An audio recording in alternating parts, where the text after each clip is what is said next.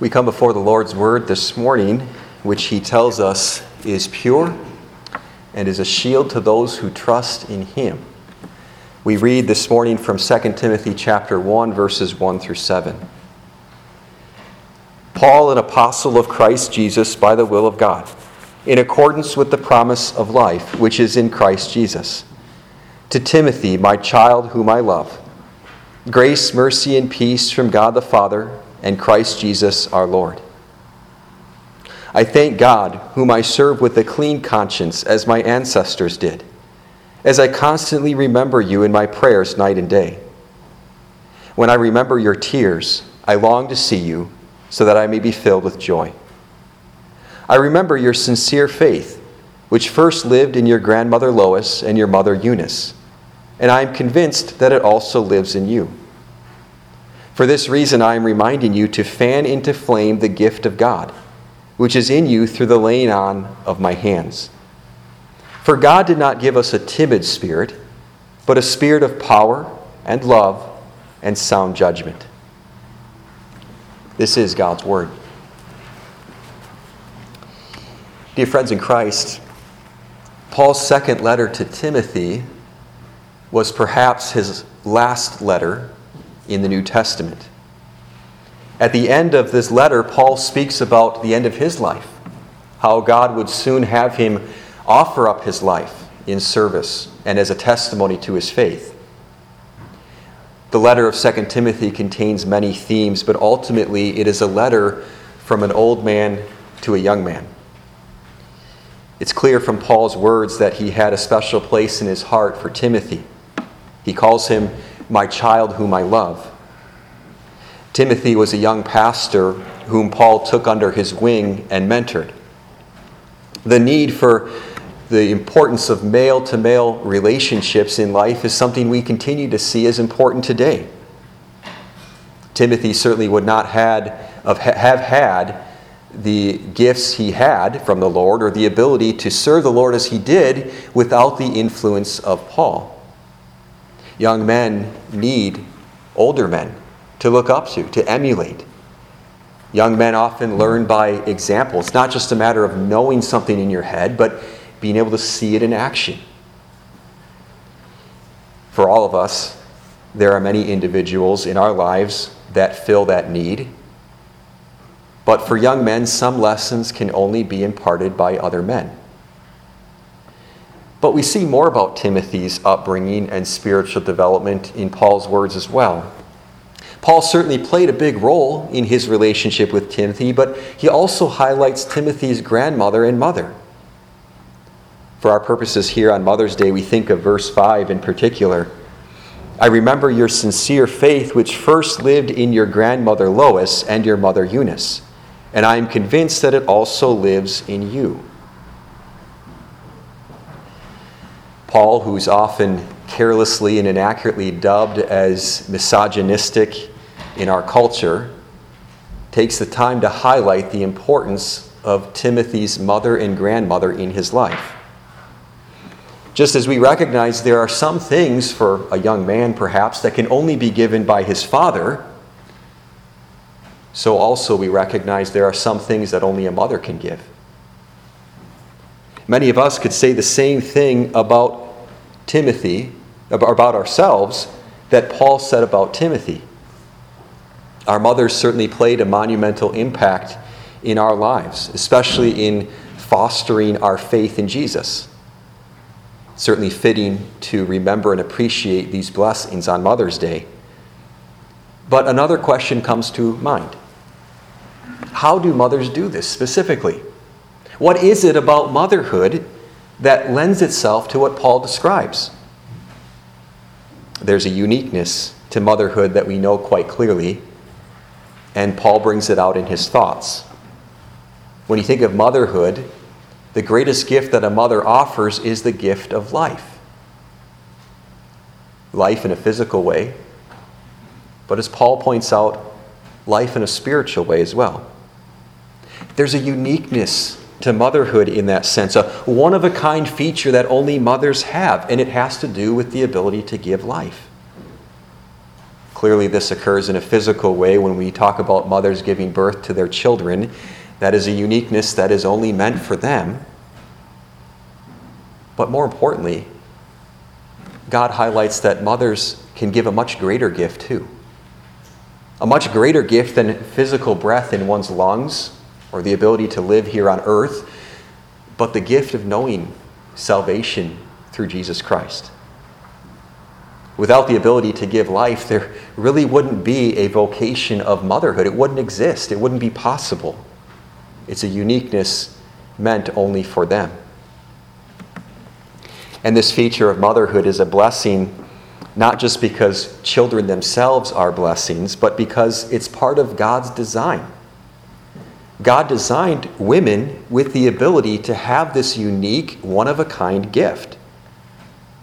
The gift of nurturing life through motherhood is a testament to God's wonderful design for women, and by extension to all of humanity through the fostering of life on earth. When you think about it, the ability of mothers to give life is truly a miracle that God allows us to witness in our lives. We look at the Bible and we think, wouldn't it be nice to see some of the wonderful acts of Jesus? Some of these miracles that other Christians got to see. But how easily we take for granted the miracles that we do have. It's quite astounding that, God, that mothers are given this gift by God. And this design by God extends into our spiritual lives. God's intention is that a mother's love and nurture would also develop her child's faith. Fathers certainly have an important role to play in these areas too. Mentors and other relationships, like we talked about between Paul and Timothy, are important as well, but it's never on the same level as the influence that a mother can have. Because of this unique gift that God gives mothers, they have a special way of connecting with their children a way of connection that no other human, even the Father, shares. Paul emphasizes this uniqueness of motherhood, the ability to give life. When he writes to Timothy, this faith first lived in your grandmother Lois and your mother Eunice. And I am convinced that it also lives in you. Just as Eunice supported Timothy's physical life, when he was in her womb and when he was a little child, so also she supported his faith as he developed and grew.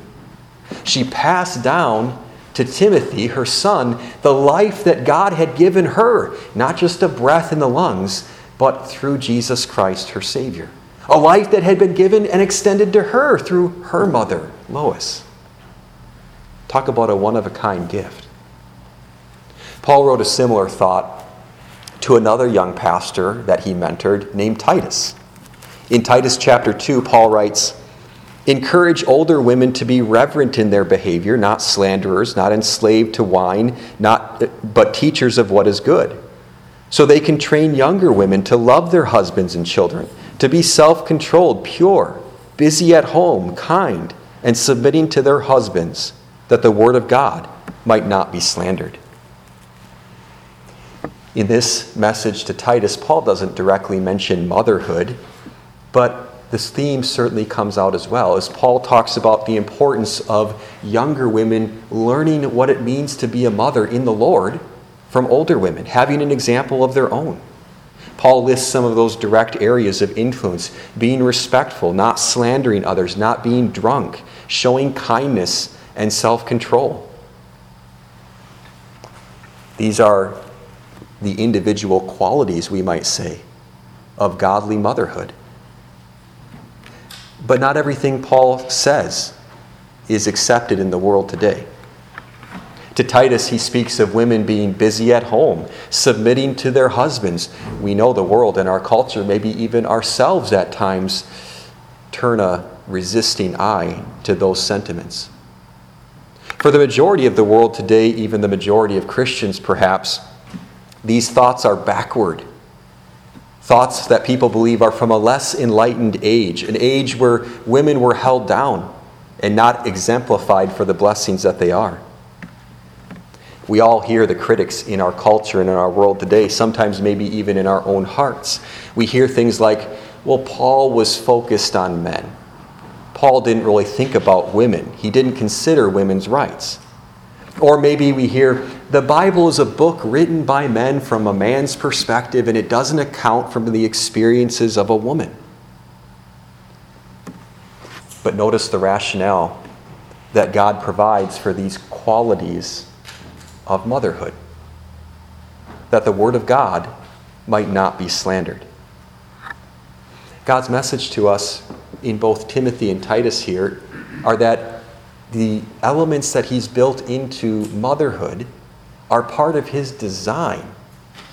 And that design is meant to give us a healthy, prosperous, and fulfilling life even if it's something that our world rages against.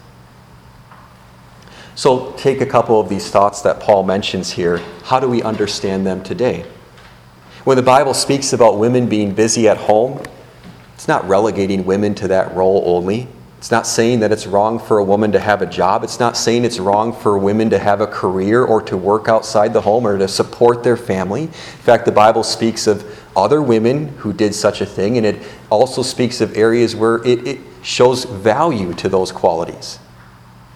Likewise, when God encourages women to submit to their husbands, it's not giving men the right to act however they please. It's not showing a status that God has where men are more important than women and can do whatever they want what God is doing in these qualities of motherhood is pointing out His design. God's showing the uniqueness, the influence that women can have on the world around them, but most importantly, on their family.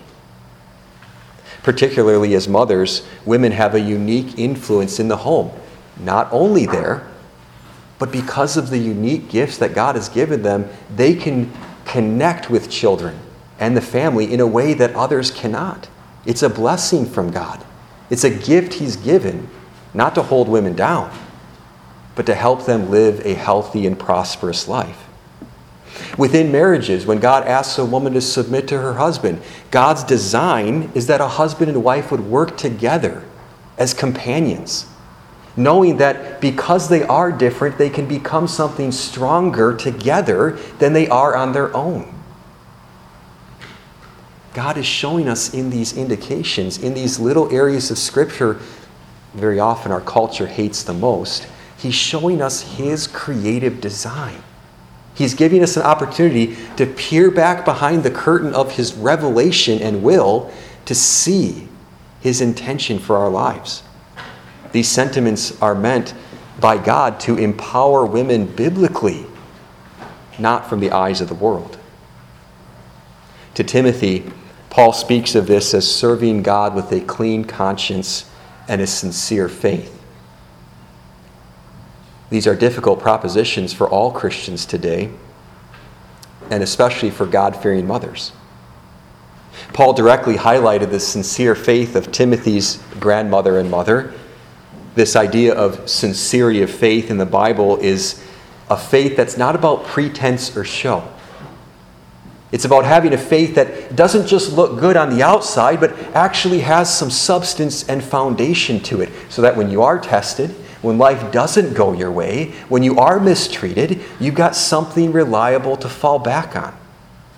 That's what God's intending for us when He says, This is what you have through the life that your mother gave you. You have a sincere, genuine faith.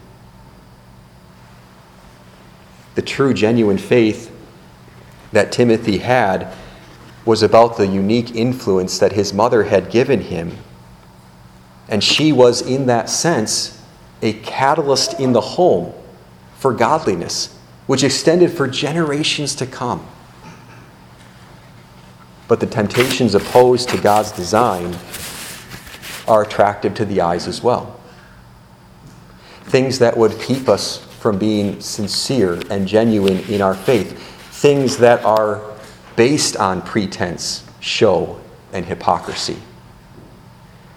Today we live in a world where beliefs abound, which are all about what it looks like on the outside without sincerity and foundation.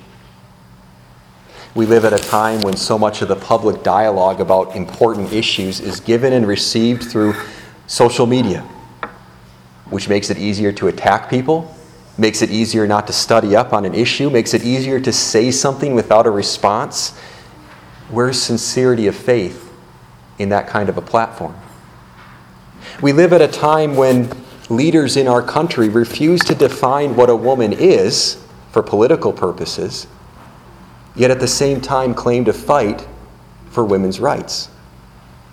We live at a time in our culture when gender ideology and self expression is so intense that it seeks to interchange men and women as if they are no different. What a strange intersection of thoughts has taken place in our culture in just this past week as our society again is bombarded with the topic of abortion. Talk about an interesting theme to consider on Mother's Day weekend. Is there a more pressing example of motherhood by God's design being under attack than abortion? Abortion not only relegates God's design for motherhood as harmful and less than adequate, but it also comes with a host of ravages upon women's mental and spiritual health. It pushes upon women an ideology of death, which betrays God's morality and creative design, and even the evidence of science. Our society and our culture pushes this upon us and especially upon young women, all packaged with the deceptive marketing of the banner of a more prosperous and happy life.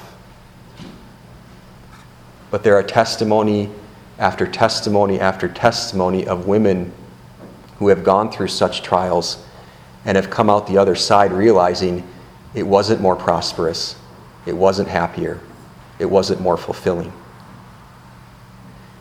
And this only speaks of what abortion does to the woman, not the unborn child.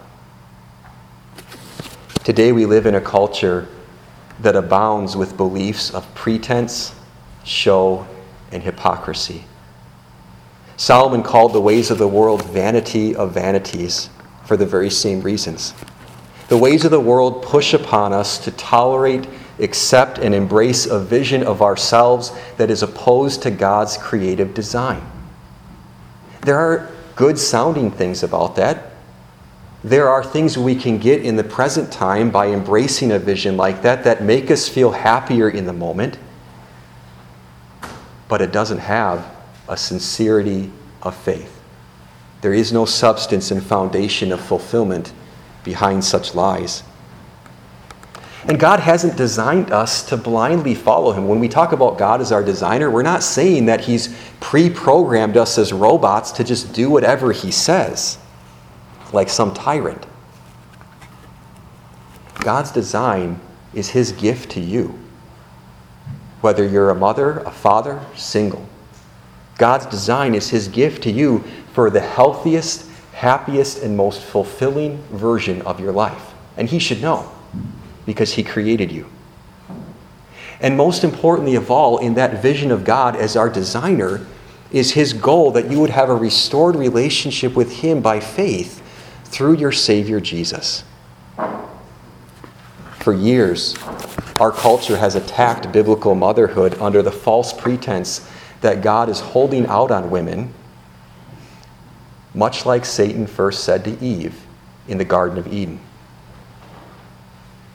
So, what are we to do? What are we to do as Christians when we confront such obstacles?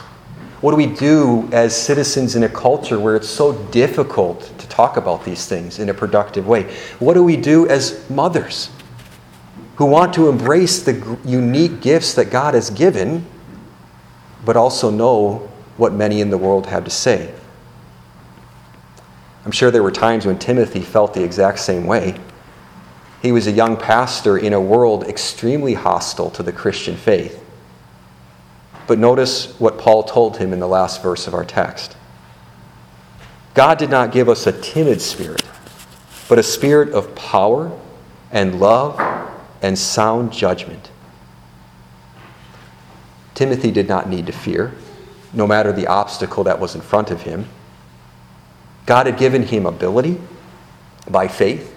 God had given him compassion through his Savior. God had given him a way to navigate truth through his word. And that spirit was first given to Timothy by his mother and grandmother. The spirit of power and love and sound judgment. Fear is certainly not a foreign thought to mothers either. I'd say children naturally evoke fear, not because they're scary, but because we know everything that could happen in life. There's seemingly no end to the disasters that can strike us in this world, and especially those who are vulnerable in our families. But even more so for mothers, the world condemns and criticizes their role so much, and yet God has designed it as a blessing.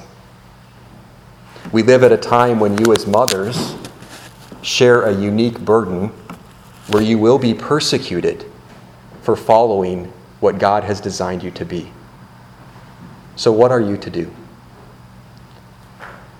Well, here's where the topic of motherhood can be such an important reminder for all of us. Remember the gift that mothers are given. Mothers have the unique gift of giving life a gift that involves much more than bearing a child. But Paul's message to Timothy, even though he wasn't a mother, was this to have that gift of life and to be able to give it, you must first receive it. And through Jesus Christ, your risen Savior, there is nothing to fear.